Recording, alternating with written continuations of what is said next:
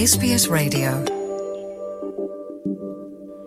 Working from home ਕੀ ਤੁਸੀਂ ਘਰ ਤੋਂ ਕੰਮ ਕਰ ਰਹੇ ਹੋ? ਜੇ ਹਾਂ, ਤਾਂ ਤੁਹਾਨੂੰ ਘਰ ਤੋਂ ਕੰਮ ਕਰਨ ਦੇ ਘੰਟਿਆਂ ਦਾ ਵਧੇਰੇ ਵਿਸਤ੍ਰਿਤ ਰਿਕਾਰਡ ਵੀ ਰੱਖਣਾ ਪੈ ਸਕਦਾ ਹੈ।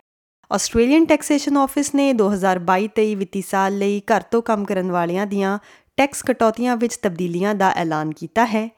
ਜੇਕਰ ਤੁਸੀਂ ਪਿਛਲੇ ਕੁਝ ਸਾਲ ਵਰਕ ਫਰਮ ਹੋਮ ਵਿੱਚ ਬਿਤਾਏ ਹਨ, ਤਾਂ ਤੁਸੀਂ ਸਹੀ ਜਗ੍ਹਾ ਤੇ ਹੋ।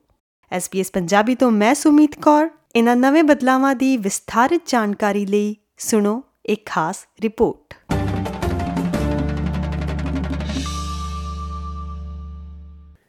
ਵਰਕਿੰਗ ਫਰਮ ਹੋਮ ਕਟੌਤੀਆਂ ਨੂੰ ਗਿਣਨ ਦੀ ਨਿਸ਼ਚਿਤ ਦਰ ਵਿਧੀ ਵਿੱਚ ਬਦਲਾਅ ਪੇਸ਼ ਕੀਤੇ ਜਾ ਰਹੇ ਹਨ। ਘਰ ਵਿੱਚ ਕੰਮ ਕਰਨ ਵਾਲੇ ਹਰ ਘੰਟੇ ਲਈ ਜਿਸ ਦਰ ਦਾ ਤੁਸੀਂ ਦਾਅਵਾ ਕਰ ਸਕਦੇ ਹੋ, ਉਹ 52 ਸੈਂਟ ਤੋਂ 67 ਸੈਂਟ ਤੱਕ ਵੱਧ ਰਹੀ ਹੈ ਤੇ 1 ਮਾਰਚ ਤੋਂ ਟੈਕਸ ਦਾਤਾਵਾਂ ਨੂੰ ਘਰ ਤੋਂ ਕੰਮ ਕਰਨ ਦੇ ਘੰਟਿਆਂ ਦਾ ਵਾਧੂ ਹਿਸਾਬ ਰੱਖਣਾ ਪੈ ਸਕਦਾ ਹੈ। ਆਓ ਵਿਸਥਾਰ ਵਿੱਚ ਜਾਣੀਏ ਕਿ ਇਸ ਸਾਲ ਬਦਲ ਕੀ ਰਿਹਾ ਹੈ। ਘਰ ਤੋਂ ਕੰਮ ਕਰਨ ਵਾਲੀਆਂ ਕਟੌਤੀਆਂ ਦਾ ਦਾਅਵਾ ਕਰਨ ਲਈ ਆਸਟ੍ਰੇਲੀਆਈ ਟੈਕਸ ਦਾਤਾ ਦੋ ਤਰੀਕਿਆਂ ਵਿੱਚੋਂ ਇੱਕ ਦੀ ਚੋਣ ਕਰ ਸਕਦੇ ਹਨ। ਇੱਕ ਹੈ ਐਕਚੁਅਲ ਕਾਸਟ ਮੈਥਡ ਅਤੇ ਦੂਸਰਾ ਹੈ fixed rate method. Fixed rate ਵਿਧੀ ਉਹ ਹੈ ਜੋ ਇਸ ਸਾਲ ਬਦਲ ਰਹੀ ਹੈ ਜਿਸ ਰਕਮ ਨਾਲ ਤੁਸੀਂ ਘਰ ਤੋਂ ਕੰਮ ਕਰਨ ਵਾਲੇ ਹਰ ਘੰਟੇ ਲਈ 52 ਸੈਂਟ ਤੋਂ 67 ਸੈਂਟ ਤੱਕ ਦਾ ਦਾਅਵਾ ਕਰ ਸਕਦੇ ਹੋ।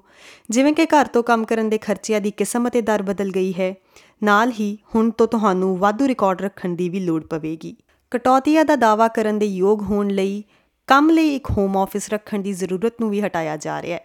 ਏਟੀਓ ਨੇ ਕਿਹਾ ਕਿ ਫਿਕਸਡ ਦਰ ਵਿਧੀ ਵਿੱਚ ਬਦਲਾਅ ਘਰ ਦੇ ਪ੍ਰਬੰਧਾਂ ਤੋਂ ਕੰਮ ਨੂੰ ਬਿਹਤਰ ਢੰਗ ਨਾਲ ਦਰਸਾਉਣ ਲਈ ਕੀਤੇ ਜਾ ਰਹੇ ਨੇ। ਆਓ ਜਾਣੀਏ ਕਿ ਇਹ ਕਿਹੜੇ-ਕਿਹੜੇ ਖਰਚਿਆਂ ਨੂੰ ਕਵਰ ਕਰੇਗਾ। ਪਿਛਲੀ 52 ਸੈਂਟ ਫਿਕਸਡ ਰੇਟ ਵਿਧੀ ਵਿੱਚ ਹੋਮ ਆਫਿਸ ਫਰਨੀਚਰ ਦੇ ਮੁੱਲ ਵਿੱਚ ਗਿਰਾਵਟ ਹੀਟਿੰਗ ਕੂਲਿੰਗ ਅਤੇ ਰੋਸ਼ਨੀ ਲਈ ਊਰਜਾ ਖਰਚੇ ਅਤੇ ਤੁਹਾਡੇ ਸਮਰਪਿਤ ਹੋਮ ਆਫਿਸ ਦੀ ਸਫ਼ਾਈ ਦੀ ਲਾਗਤ ਨੂੰ ਕਵਰ ਕੀਤਾ ਗਿਆ ਸੀ। ਘਰ ਦਾ ਮੋਬਾਈਲ ਇੰਟਰਨੈਟ ਜਾਂ ਡੇਟਾ ਅਤੇ ਮੋਬਾਈਲ ਫੋਨ ਦੀ ਵਰਤੋਂ ਹੀਟਿੰਗ ਕੂਲਿੰਗ ਅਤੇ ਰੋਸ਼ਨੀ ਲਈ ਬਿਜਲੀ ਅਤੇ ਗੈਸ ਸਟੇਸ਼ਨਰੀ ਅਤੇ ਕੰਪਿਊਟਰ ਦੀ ਵਰਤੋਂ ਕਰਨ ਵਾਲੀਆਂ ਚੀਜ਼ਾਂ, ਜਿਵੇਂ ਕਿ ਪ੍ਰਿੰਟਰ ਪੇਪਰ ਅਤੇ ਸਿਆਹੀ, ਇਸ ਸਾਲ ਦੀਆਂ ਕਟੌਤੀਆਂ ਵਿੱਚ ਸ਼ਾਮਿਲ ਹਨ। ਜੇਕਰ ਤੁਸੀਂ ਆਪਣੇ ਘਰ ਤੋਂ ਕੰਮ ਕਰਨ ਦੇ ਖਰਚਿਆਂ ਦੀ ਗਣਨਾ ਲਈ ਫਿਕਸਡ ਰੇਟ ਮੈਥਡ ਦੀ ਵਰਤੋਂ ਕਰਦੇ ਹੋ, ਤਾਂ ਤੁਸੀਂ ਇਸ ਵਿੱਚ ਸ਼ਾਮਲ ਕਿਸੇ ਵੀ ਆਈਟਮ ਲਈ ਵੱਖਰੀ ਵਾਧੂ ਕਟੌਤੀ ਦਾ ਦਾਅਵਾ ਨਹੀਂ ਕਰ ਸਕਦੇ ਹੋ। ਜੇਕਰ ਕਿਸੇ ਆਈਟਮ ਦੀ ਕੀਮਤ 300 ਡਾਲਰ ਜਾਂ ਇਸ ਤੋਂ ਘੱਟ ਹੈ ਅਤੇ ਤੁਸੀਂ ਇਸ ਨੂੰ ਮੁੱਖ ਤੌਰ ਤੇ ਕੰਮ ਲਈ ਵਰਤਦੇ ਹੋ, ਤਾਂ ਤੁਸੀਂ ਖਰੀਦ ਦੇ ਵਿੱਤੀ ਸਾਲ ਦੌਰਾਨ ਇਸ ਤੇ ਇਮੀਡੀਏਟ ਡਿਡਕਸ਼ਨ ਦਾ ਦਾਅਵਾ ਕਰ ਸਕਦੇ ਹੋ। ਪਰ ਜੇਕਰ ਇਸ ਦੀ ਕੀਮਤ 300 ਡਾਲਰ ਤੋਂ ਵੱਧ ਹੈ, ਤਾਂ ਤੁਸੀਂ ਇਸ ਦੇ ਪ੍ਰਭਾਵੀ ਜੀਵਨ ਕਾਲ ਵਿੱਚ ਇਸ ਦੇ ਮੁੱਲ ਵਿੱਚ ਗਿਰਾਵਟ ਲਈ ਸਿਰਫ ਕਟੌਤੀ ਦਾ ਹੀ ਦਾਅਵਾ ਕਰ ਸਕਦੇ ਹੋ। ਤੁਸੀਂ ਵਸਤੂਆਂ ਦੀ ਮੁਰੰਮਤ ਅਤੇ ਰੱਖ-ਰਖਾਅ ਲਈ ਤੁਹਾਡੇ ਦੁਆਰਾ ਕੀਤੇ ਗਏ ਕਿਸੇ ਵੀ ਖਰਚੇ ਦਾ ਦਾਅਵਾ ਵੀ ਕਰ ਸਕਦੇ ਹੋ। ਵਿਸ਼ੇਸ਼ ਸਥਿਤੀਆਂ ਵਿੱਚ ਇੱਕ ਸਮਰਪਿਤ ਹੋਮ ਆਫਿਸ ਵਾਲੇ ਟੈਕਸ ਦਾਤਾ ਆਕਿਊਪੈਂਸੀ ਖਰਚਿਆਂ, ਜਿਵੇਂ ਕਿ ਮਾਰਗੇਜ ਵਿਆਜ ਜਾਂ ਕਿਰਾਏ ਜਾਂ ਸਫ਼ਾਈ ਦੇ ਖਰਚਿਆਂ ਦਾ ਦਾਅਵਾ ਕਰਨ ਦੇ ਯੋਗ ਹੋ ਸਕਦੇ ਹਨ। ਪਿਛਲੇ ਵਿੱਤੀ ਸਾਲਾਂ ਵਿੱਚ ਟੈਕਸ ਦਾਤਾਵਾਂ ਨੂੰ ਉਹਨਾਂ ਦੇ ਘਰ ਤੋਂ ਕੰਮ ਕਰਨ ਦੇ ਘੰਟਿਆਂ ਦੀ ਅਸਲ ਗਿਣਤੀ ਜਾਂ ਲਗਾਤਾਰ 4 ਹਫ਼ਤਿਆਂ ਦੀ ਮਿਆਦ ਦੇ ਰਿਕਾਰਡ ਰੱਖਣ ਦੀ ਲੋੜ ਹੁੰਦੀ ਸੀ, ਜੋ ਉਹਨਾਂ ਦੇ ਘਰ ਤੋਂ ਕੰਮ ਕਰਨ ਦੇ ਆਮ ਪੈਟਰਨ ਨੂੰ ਦਰਸਾਉਂਦੀ ਸੀ। ਪਰ 1 ਮਾਰਚ ਤੋਂ ਏਟੀਓ ਸਿਰਫ ਸੰਬੰਧਿਤ ਵਿੱਤੀ ਸਾਲ ਦੌਰਾਨ ਤੁਹਾਡੇ ਘਰ ਤੋਂ ਕੰਮ ਕਰਨ ਦੇ ਅਸਲ ਘੰਟਿਆਂ ਦਾ ਰਿਕਾਰਡ ਸਵੀਕਾਰ ਕਰੇਗਾ।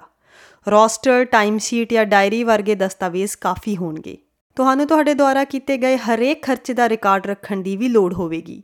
ਇਸ ਦਾ ਮਤਲਬ ਹੈ ਕਿ ਜੇਕਰ ਤੁਸੀਂ ਘਰ ਤੋਂ ਕੰਮ ਕਰਦੇ ਸਮੇਂ ਆਪਣੇ ਫੋਨ ਦੀ ਵਰਤੋਂ ਕਰਦੇ ਹੋ, ਤਾਂ ਤੁਹਾਡੇ ਕੋਲ ਆਪਣੇ ਬਿੱਲ ਦੀ ਇੱਕ ਕਾਪੀ ਹੋਣੀ ਚਾਹੀਦੀ ਹੈ। ਇਹੀ ਗੱਲ ਬਿਜਲੀ, ਗੈਸ ਅਤੇ ਇੰਟਰਨੈਟ ਦੇ ਨਾਲ-ਨਾਲ ਤੁਹਾਡੇ ਦੁਆਰਾ ਵਰਤੇ ਜਾਣ ਵਾਲੇ ਕਿਸੇ ਵੀ ਫਰਨੀਚਰ ਜਾਂ ਟੈਕਨੋਲੋਜੀ ਲਈ ਵੀ ਹੈ। ਉਹ ਲੋਕ ਜੋ ਵਿੱਤੀ ਸਾਲ ਦੌਰਾਨ ਰਿਕਾਰਡ ਕੀਪਿੰਗ ਦੀਆਂ ਤਬਦੀਲੀਆਂ ਬਾਰੇ ਚਿੰਤਿਤ ਹਨ, ਉਹਨਾਂ ਨੂੰ ਵੀ ਘਬਰਾਉਣ ਦੀ ਲੋੜ ਨਹੀਂ ਹੈ। ਏਟੀਓ ਨੇ ਉਹਨਾਂ ਲਈ ਵੀ ਅਸਥਾਈ ਪ੍ਰਬੰਧ ਕੀਤੇ ਹਨ। ਏਟੀਓ ਸਹਾਇਕ ਕਮਿਸ਼ਨਰ ਟਿਮ ਲੋ ਨੇ ਕਿਹਾ ਕਿ 1 ਜੁਲਾਈ 2022 ਤੋਂ 28 ਫਰਵਰੀ 2023 ਤੱਕ ਅਸੀਂ ਇੱਕ ਰਿਕਾਰਡ ਸਵੀਕਾਰ ਕਰਾਂਗੇ ਜੋ ਘਰ ਤੋਂ ਕੰਮ ਕੀਤੇ ਕੁੱਲ ਘੰਟਿਆਂ ਦੀ ਸੰਖਿਆ ਨੂੰ ਦਰਸਾਉਂਦਾ ਹੈ। ਉਦਾਹਰਣ ਲਈ 4 ਹਫ਼ਤਿਆਂ ਦੀ ਡਾਇਰੀ। ਕਮਿਸ਼ਨਰ ਟਿਮਲੋ ਨੇ ਅੱਗੇ ਕਿਹਾ ਕਿ ਤੁਹਾਡੀਆਂ ਕਟੌਤੀਆਂ ਦੀ ਗਣਨਾ ਕਰਨ ਲਈ ਤੁਸੀਂ ਜੋ ਵੀ ਤਰੀਕਾ ਚੁਣਦੇ ਹੋ, ਏਟੀਓ ਤੁਹਾਨੂੰ ਪੂਰੇ ਵਿੱਤੀ ਸਾਲ ਦੌਰਾਨ ਕੀਤੇ ਗਏ ਸਾਰੇ ਕੰਮ ਸੰਬੰਧਿਤ ਖਰਚਿਆਂ ਦਾ ਰਿਕਾਰਡ ਰੱਖਣ ਦੀ ਸਲਾਹ ਦਿੰਦਾ ਹੈ, ਤਾਂ ਜੋ ਤੁਹਾਨੂੰ ਤੁਹਾਡੇ ਹਾਲਾਤਾਂ ਦੇ ਆਧਾਰ ਤੇ ਟੈਕਸ ਸਮੇਂ ਤੇ ਸਭ ਤੋਂ ਵਧੀਆ ਕਟੌਤੀ ਮਿਲ ਸਕੇ। SBS ਨਿਊਜ਼ ਲਈ ਐਮੀ ਹਾਲ ਦੀ ਇਹ ਰਿਪੋਰਟ SBS ਪੰਜਾਬੀ ਲਈ ਤੁਹਾਡੇ ਤੱਕ ਲੈ ਕੇ ਆਈ ਹਾਂ।